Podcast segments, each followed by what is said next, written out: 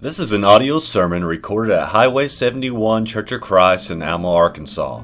We are Christians seeking to worship God in spirit and in truth. We would love for you to worship with us at 10:30 on Sunday mornings at 1808 Highway 71 North in Alma, Arkansas. It was only 30 seconds of me doing the unexpected. Everyone here this morning arrived prepared for me to deliver the sermon today. And when the time came, it only took 30 seconds for many to feel uncomfortable. Some people might have felt irritated. That would have been me if it had been me not knowing.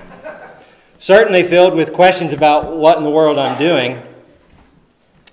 I'm expected to be doing a work, to be prepared for it, and yet there were some of you wondering why I didn't have my act together. Again, that would be me. Just 30 seconds, and it had an impact, didn't it? Imagine if I'd gone for a minute and we had a visitor here. The text for the lesson this morning is Psalms chapter 90, verse 12. So teach us to number our days that we may apply our hearts unto wisdom. This morning, I'd like to speak on the subject of time and its impact on you and I. We've all heard that time is our most valuable resource. We've also heard that time should not be wasted.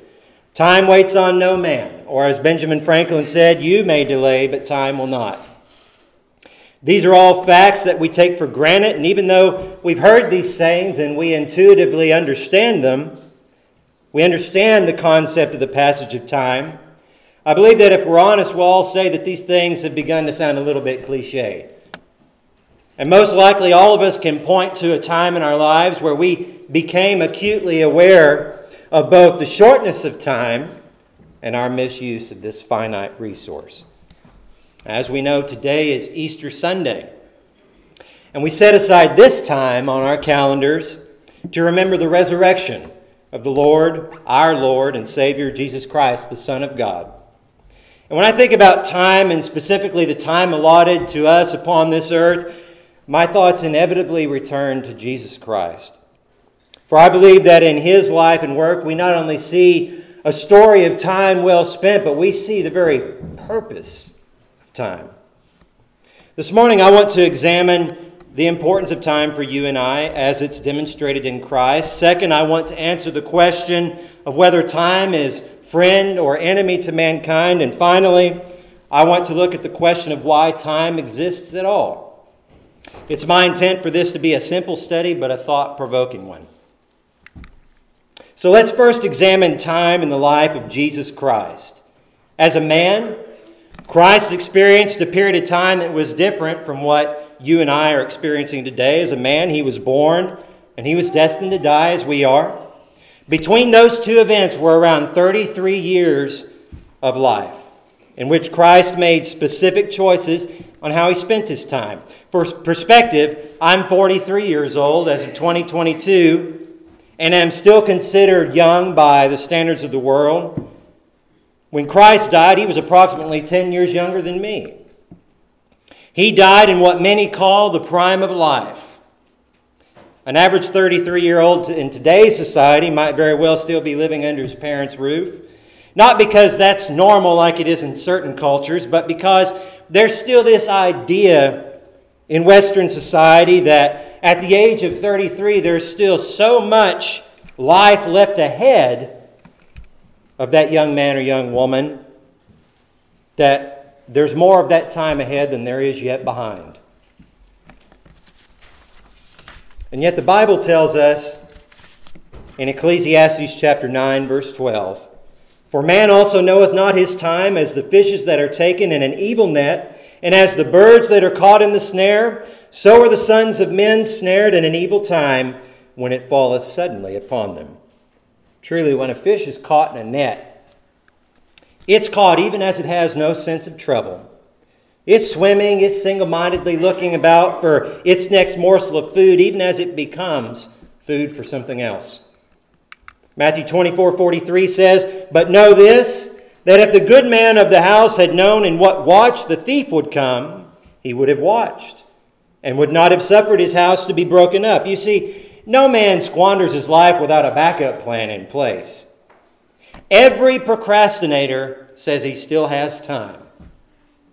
Every careless man says he will attend to certain concerns when they become a concern and not before. Jesus points to the homeowner in Matthew 24 43 who was burglarized and says that that homeowner would never have allowed himself to be burglarized had he known the time that he should have been watching for the thief. But the point is, he didn't know. And because he grew lax in his watching, he was robbed. Have you ever been robbed before? I have.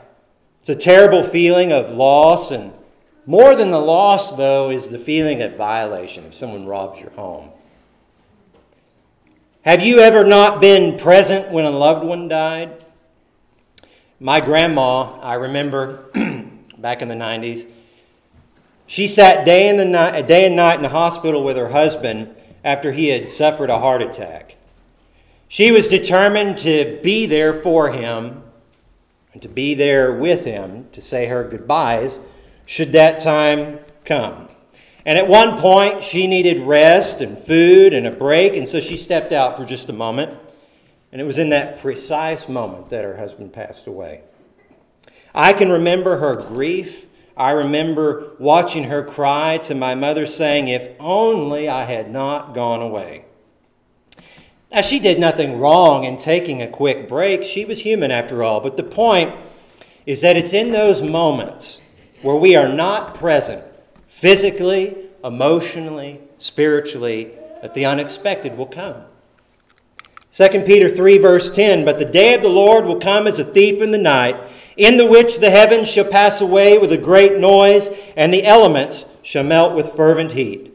The earth also and the works that are therein shall be burned up. Brothers and sisters in Christ, the day of the Lord is coming, and we do not know the day and the hour. But the message in the Bible is very clear. It will come upon us in the moment in which we do not expect it. The time we've been given marches steadily on, and once it passes, it cannot be reclaimed. We all know this. And yet there's an ongoing struggle in our lives, or at least in the lives of most men, myself included, to use our time wisely, isn't there? So I'd like to share with you just a quick story. It's called Time is Gold. This is the story of a, a lazy man who was a friend of a king. One morning, the lazy man asked the king, Why does everyone say that I can't do anything? and even when I go to get a proper job, everyone refuses me. My enemies have told everyone that I never do any work on time. The king said, Let's make a deal. Before sunset, you come to my treasury and collect as much gold and pearls as you can, and they will all be yours. The man rushed toward his home to his wife. He explained everything, and then after hearing her husband, the wife said, Man, always listen to your wives. Go and get the golden gems now. Time is gold for you. The lazy man sat down and said, I can't go now. Give me lunch first. And after having lunch, he decided to take a very short nap, but instead he slept for two hours. Then, late in the afternoon, he selected a few bags and he went toward the king's treasury. On the way, he felt hot. So he sat down under a tree to rest and he ended up sleeping for another five hours. When he finally reached the palace, it was already late in the evening. It was the time for sunset. Therefore, the palace gates had been shut before he could reach there. He lost the golden chance to get rich just because he didn't know the value of time. So, the moral of the story time is precious. Spend it wisely. Stop wasting time on unimportant things. Jesus understood this moral. When he was but a young teen, his family was in Jerusalem, and they left thinking that he was with them, only he wasn't. Where was he? Well, after three days, they found him at the temple discussing the Word of God with the learned men there. When the parents began, when his parents began to chastise him, his response was uh, memorable to say the least. Luke two forty nine. And he said unto them, How is it that ye sought me? Wist ye not that I must be about my Father's business? Time mattered to Jesus. When men told Jesus to hurry up and to go into Jerusalem and show himself there, rather than hide himself away, you can find this in John 7, verses 1 through 10. Jesus refused to go because his time had not yet come. By that he meant there was still work to do, and going to Jerusalem would be the beginning of the end of his life here on earth. Even with so little time left, you can read that Jesus was determined to do all that he had come to do, and he would not be deterred from it. The entirety of the Bible tells us that Jesus existed since eternity past, and all things were created by him with the express purpose and knowledge that mankind would need a Savior, and he would be that Savior. Time mattered to Jesus from the very beginning. Later, when Jesus hung upon the cross, he endured for no less and no more time than what was needed before he proclaimed, It is finished. And he gave up the ghost because time mattered to Jesus. And because he honored the will of God by capitalizing on his time, Jesus lay in the tomb for exactly three days and then miraculously, gloriously, he rose from the dead, ascended to heaven, and is seated at the right hand of the Father in heaven. And for about 2,000 years now, Jesus has been spending his time interceding for us, praying for us as our high priest to God the Father. All that time from his resurrection until now mattered to Jesus. Yes, Jesus was a busy man. Jesus is even now busy preparing a mansion for you and I. It's always wonderful, isn't it, how God puts words into the hearts of the men that lead up to the sermon. I can assure you, they had no idea what I'm going to be talking about. He's preparing a mansion for us.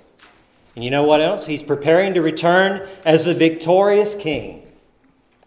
In which capacity he will rule with a rod of iron and subdue the nations or people of the world, even as he will forever destroy death and the grave and that old serpent, the devil. That time is future, but it matters to Jesus. So I ask you, does time matter to you? Does it matter to me? we celebrate that Christ was resurrected today. It was all for a purpose. It's all leading up to something. And there's a time clock ticking down toward it. Jesus made it pretty simple for us when it comes to how we are to spend our time. He first commanded us to believe, repent, and obey. We are to believe that He is the Son of God, sent to save us by paying the debt of sin with His death upon the cross. We are to believe that He rose again and that it is His will that all men be saved. We are to recognize our sin and our need for a Savior and repent or change our minds about being slaves to sin. We are to reject sin and embrace Jesus, our only hope, for our righteousness is as filthy rags to Him, according to Isaiah 64, verse 6. We are to confess the name of Jesus, that He is all these things to us, the only begotten Son of God. And we are to obey by submitting to the waters of baptism, to be buried with him in likeness of death, and be raised unto new life for the remission of sins. Then we are to live a new life as a new creature, freed from sin and set free for good works as we take up our cross and follow him. Primary to those good works is the Great Commission. Matthew chapter 28, verses 18 through 20. And Jesus came and spake unto them, saying, All power is given unto me in heaven and in earth. Go ye therefore and teach all nations, baptizing them in the name of the Father and of the Son and of the Holy Ghost, teaching them to observe all things whatsoever I have commanded you. And lo, I am with you always, even unto the end of the world. Amen. This is our job until our time on this earth ends. Living in this way, we're to continue to make good use of our time, knowing that he that shall endure unto the end, the same shall be saved. Matthew 24 13. Paul elaborates on the Lord's teaching here in 1 Corinthians 9:24, "Know ye not that they which run in a race run all, but one receiveth the prize. So run that ye may obtain. Every race, including this life, whether you feel like it during the race or not, has a short duration. During the race, we do not behave as we normally would. When we race, time is of the essence. And we seek to reach the finish having given it our all. If a runner stops, takes a break, enjoys a banana and some mineral water, the odds of them winning drop dramatically, don't they? So the importance of time in a race cannot be understated. The judges place great value on how quickly a runner finishes, even down to the millisecond in some races. And rest assured that they will have great disappointment and consternation in the one who starts strong and then throws in the towel just ahead of the finish line. When a runner does that, the judge doesn't comment on how well he started. They don't say, Did you see how he ran the first two thirds of the race? and then dropped the microphone, as it were, and stopped running? Wow. No, they don't say that. Time matters every second.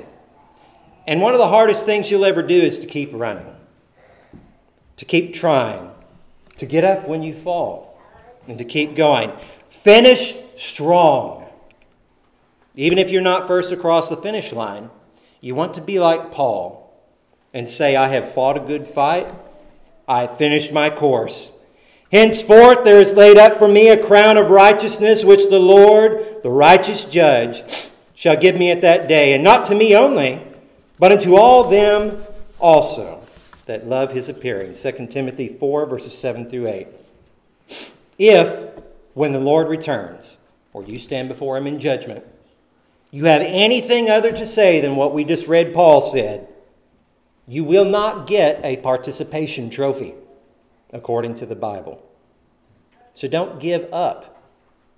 Keep fighting. Make the most of the time that you are given because it's important.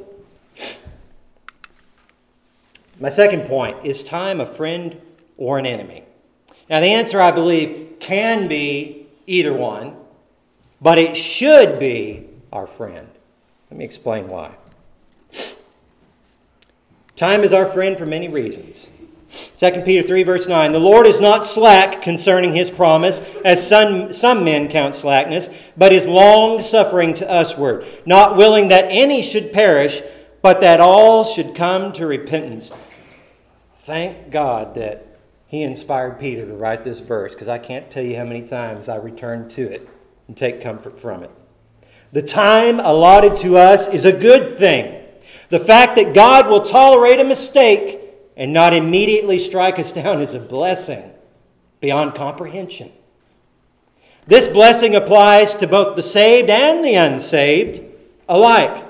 Time is an opportunity that we haven't earned, we don't control, but that gives us most often chance after chance after chance, doesn't it? And yet we spend so much of our time complaining about time, whether it's too long or too short. Galatians 6, verse 9, and let us not be weary in well doing, for in due season we shall reap if we faint not. With the passage of time comes a ripening of our great reward. And someday the Lord is going to set us loose in that spiritual garden to partake of the sweet produce that has been wrought over time. But to the one who squanders his time, to the one who repeatedly rejects God, time is indeed an enemy. And not only because we run out of it. Consider that anxiety, unrighteous anger, depression, feelings of helplessness and fear, these are all symptoms of one who does not have peace with God. And why? Now, you can peel this onion in many different ways, but at the core, the result is always the same. When we don't have the peace of God, it is because we are not in right relationship or right fellowship with Him. And if we're not in right relationship with God, it is only for one reason. We have not done with our time the things that we mentioned earlier. believe, repent, obey, fulfill the Great Commission, and live for God rather than ourselves. You know, the unsaved will say, Well, I feel anxiety, fear, etc., because I haven't been saved. The saved person may say, Well, I fear, fear, anxiety, etc., because I'm not living for the Lord. Because some people get it confused and they think that salvation is one step. You get saved, it's all about you. Go live how you want. God will work it out. You cannot do anything to mess that up. That is not how we're called to live. Even if that were true, it would be proof that we don't love God. The only thing we love is ourselves, and that is the only reason we said we accepted Christ, because we wanted to have our cake and eat it too. And that is not who we are, that is not who God has called us to be. So that is why people experience anxiety, fear, depression, helplessness, etc., and so forth so often. We need to understand that all those negative emotions I mentioned, they're not the fruit of the Holy Spirit in our lives. They are the fruit of Satan gaining a foothold in our lives. That's hard to hear, but it happens to all of us all the time. That which does not come from God, who is light, comes from the prince of darkness, Satan. The trouble is, Satan is very effective in persuading the world and even Christians that unrighteous anger, depression, anxiety, fear, worry, feelings of helplessness, they're all just a natural part of being human. They're a disease that we cannot help, we're told. We need medicine for that. We need secular therapy for that. This is not a God issue. This is a medical issue. This is a science issue. And the fact that you suffer from it must be validated and affirmed. Now, please understand that I don't claim that these conditions don't exist and there's various causes for them, and sometimes you do need medication. Sometimes you need to see a doctor for things. But what I am saying is that none of these things come from God. Very often, they're symptoms of underlying spiritual problems. For example, who in here has ever procrastinated over a task they did not want to do? Maybe you'd rather do something else you enjoy more, so you put off your duties and responsibilities. Now, be honest, isn't it true that in those times you plant the seeds of worry and anxiety? Isn't the fruit of failings you cannot change, and that might be traced directly to your own actions, isn't that the source of depression many times? I urge you not to seek to explain this away or write off your specific circumstances as different, but to simply take a moment to reflect and see if the source, the sometimes very distant source, of your emotional and spiritual trouble might just be re- rooted in your relationship with God and how you live your life and spend your time. Don't ask you to do anything I don't do for myself. I'm a pretty interesting person when it comes to my emotions. Anybody who spent any time around me knows this. And so you can imagine I constantly have to go to God in prayer and meditation and fasting and reading His words to try to clear my mind and figure out what the real source of my problem is. And I will tell you this it has always, without fail, been my relationship to God, including when I'm physically sick. Sin will bring about physical illness and ailment to your body. Why do you think when Jesus cast out sickness from people, that was an act of holiness? Of all the things he could have done, he chose to heal people because that is not the state that God wants us in. So, not all sickness is the result of sin, but some is. And we need to remember that. I know it's not an easy analysis, but friends, are you satisfied with treating a symptom or do you want to eradicate the cause of your troubles? Your pain is real. I know that. Your circumstances are unique. I know that too. and your trouble is not imaginary. But is your analysis and treatment just a band aid covering a wound in, st- in which the knife is still stuck? That's what it's like when we're wasting our time sitting on the sidelines in the race, putting off the hard work of getting back up and persevering to the end. When we do that, then time is our enemy. Just remember, God did not intend time to be our enemy. God intended time to be that buffer to overcome these difficult things. God intended that time to be the grace period in which He allows us to see that we may have drifted away from Him. And then it's the time we have to come back before it's too late. Time is our friend. Make time your friend again and get to the work of the Lord. My final point is why does time exist at all? I submit that it's about more than has been stated thus far. Time exists quite simply for the glory of God. In the book of Genesis, we see that God allowed no place for death in his original design, his original plan from the beginning took it into account, but it was not in his design.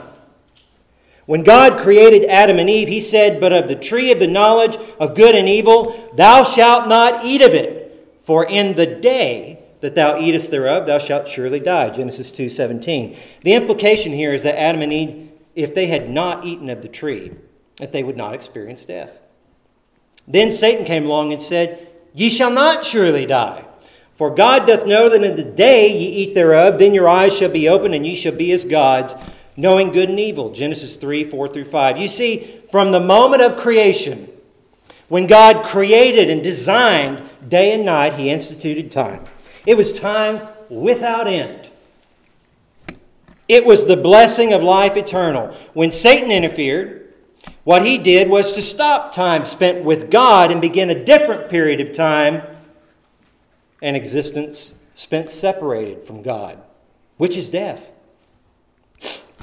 Satan has such enmity toward God, who he knows he cannot harm, that he struck at God in the only way he imagined that he could strike a blow. That was by perverting and corrupting God's favored creation. That's you and I. Mankind, who was made in the very image of God. So, what we have here is a dichotomy in time. You have eternity with God and eternity separated from God, and those two flows of time will always continue to exist. But God has found a way to pull us back to eternity with Him. He had that plan in place way before the thought even crossed Satan's mind. But Satan really believed he had achieved destroying God's favored creation, you and I, in persuading Eve to eat of the fruit of the forbidden tree and then sharing it with her husband Adam. But remember this God cannot be mocked. God cannot be surprised, and God cannot be undone. Not by Satan, not by you and I. Just as we're told as it relates to marriage, give you an example of how God cannot be mocked. We're told that in marriage, what God hath joined together, let not man put asunder. Let no man put asunder. You can have a legal divorce and still be married in the eyes of God. Man has no power to dissolve that union that God has put together. Likewise, we can also understand the principle applies to God's design. It cannot be torn asunder. Satan cannot and could not thwart the plan and design of God. He cannot have God's special creation. He cannot. And he cannot utterly destroy what was made in the image of God, you and I. And that's one of the great shames that the world believes that Satan is somehow God's equal as an evil power. He is not. He's some third rate fallen charlatan who's being allowed to make a fool of himself for a little bit longer. That's what Satan is. So, time, as it is given to us, is given for the express purpose of bringing glory to God. For in the passage of time, we have seen Christ come and bring salvation to fallen man. We've seen Satan defeated and in a future time, we will see Satan cast into the pit along with his fallen angels and those who reject God's plan of salvation. In eternity future, time will bear out the glory of God as the redeemed, the bride of Christ, the church, is married to his only begotten Son, Jesus Christ. Time will bear that out, despite what anyone else says. Time is actively bringing and will always bring Glory to God. Time will one day bring yet more glory to God, for as Jesus says in Matthew 12 36, But I say unto you that every idle word that men shall speak, they shall give an account thereof in the day of judgment. Now, I find the use of the word idle here very fitting in this discussion of time, for you see, an idle word is a thoughtless word, an idle word is a wasted word, an idle word is a rebellious word, and they constitute a waste of time. Henry David Thoreau once said, as if you could kill time without injuring eternity. Let me say that again. As if you or I could waste time without injuring eternity, our eternity. That should be a very sobering thought to us as we consider how we use the time given to us. Time keeps ticking by until it stops. So, as we begin to conclude here, I just want to say our time for the message this morning is up. And if you're like me, every time the subject of time comes up, I feel my gut tightening up. I always think of Philippians 2, verse 12. Wherefore, my beloved, as ye have always obeyed, not as in my presence only, but now much more in my absence, Work out your own salvation with fear and trembling. It is right to have a reverent fear of the Lord. It is right to daily question how we use our time. But we don't need to be consumed by fear just the same. 1 Corinthians 11:31 says, "For if we would judge ourselves, we should not be judged." Do you understand that? That's a promise to us. It's in God's word, and Paul was inspired to write it. If we will acknowledge and repent of and turn away from the problems that we have ability to see in our lives, then God is not going to have to take us to the woodshed because we can handle it ourselves. You know, God is not about, I have to beat it out of you. He's about, understand my will and where you are wrong and repent of it. Come back to me beg for forgiveness. If we will judge ourselves, we won't need to be judged in any other way. What a wonderful thing. If we take time to read God's Word, read God's Word. If there was one thing that we don't spend enough time doing above all else in our lives, I can guarantee for probably everybody in here, it is reading God's Word and then praying about it.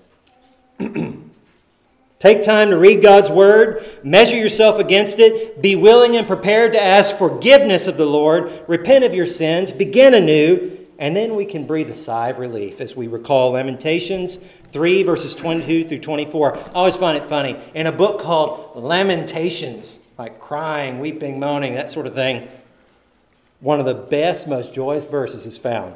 It is of the Lord's mercies that we are not consumed, because his compassions fail not. They are new every morning. Great is thy faithfulness. The Lord is my portion, saith my soul. Therefore I will hope in him. We have hope. The Lord uses the time He gives us to renew His mercy toward us every single morning. And when we think of Easter, we think about morning, and flowers, and sunshine, a fresh start after a dark winter, a fresh start in eternal life as Christ arose from the grave. You don't picture Resurrection Day as being overcast, do you? You picture a white tomb and blue sky and sun and joy. That is how the Lord's mercies are, new every morning, and He's faithful. There is always enough time to become right with the Lord while we are still alive. Are you still breathing? Then there is time. So take a deep breath, relax, and make the most of it for the glory of the Lord. I like what Abraham Lincoln said. He said, The best thing about the future is that it comes one day at a time. Amen. Jesus was resurrected as the first fruits, proving that God was well pleased with his time spent in obedience to the Father while on this earth. We serve a risen Savior because he gave his will, his time, his life to fulfilling the Father's will. And he tells us in John 20, 10 28, And I give unto them eternal life, and they shall never perish, neither shall any man pluck them out of my hand. Speaking of those who follow his lead as the firstfruits. Give your life, lose it for his sake. Every moment of your time, give it to Christ. And in return, find a life far exceeding any expectation that you could ever have. If you obey the gospel, then you too will be resurrected to eternal life to be forever with Him. Are you still waiting for the right time to accept Jesus and be baptized? I just want to read you the lyrics of this song. it's number 977 in our book, Why Do You Wait? Why do you wait, dear brother? Oh, why do you tarry so long? Your Savior is waiting to give you a place in his sanctified throne. What do you hope, dear brother, to gain by a further delay? There's no one to save you but Jesus.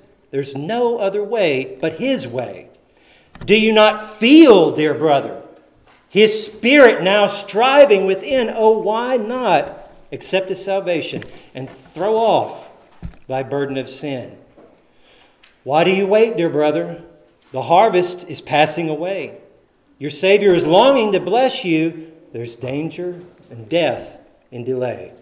Why not? Why not? Why not come to Him now? Why not? Why not? Why not come to Him now?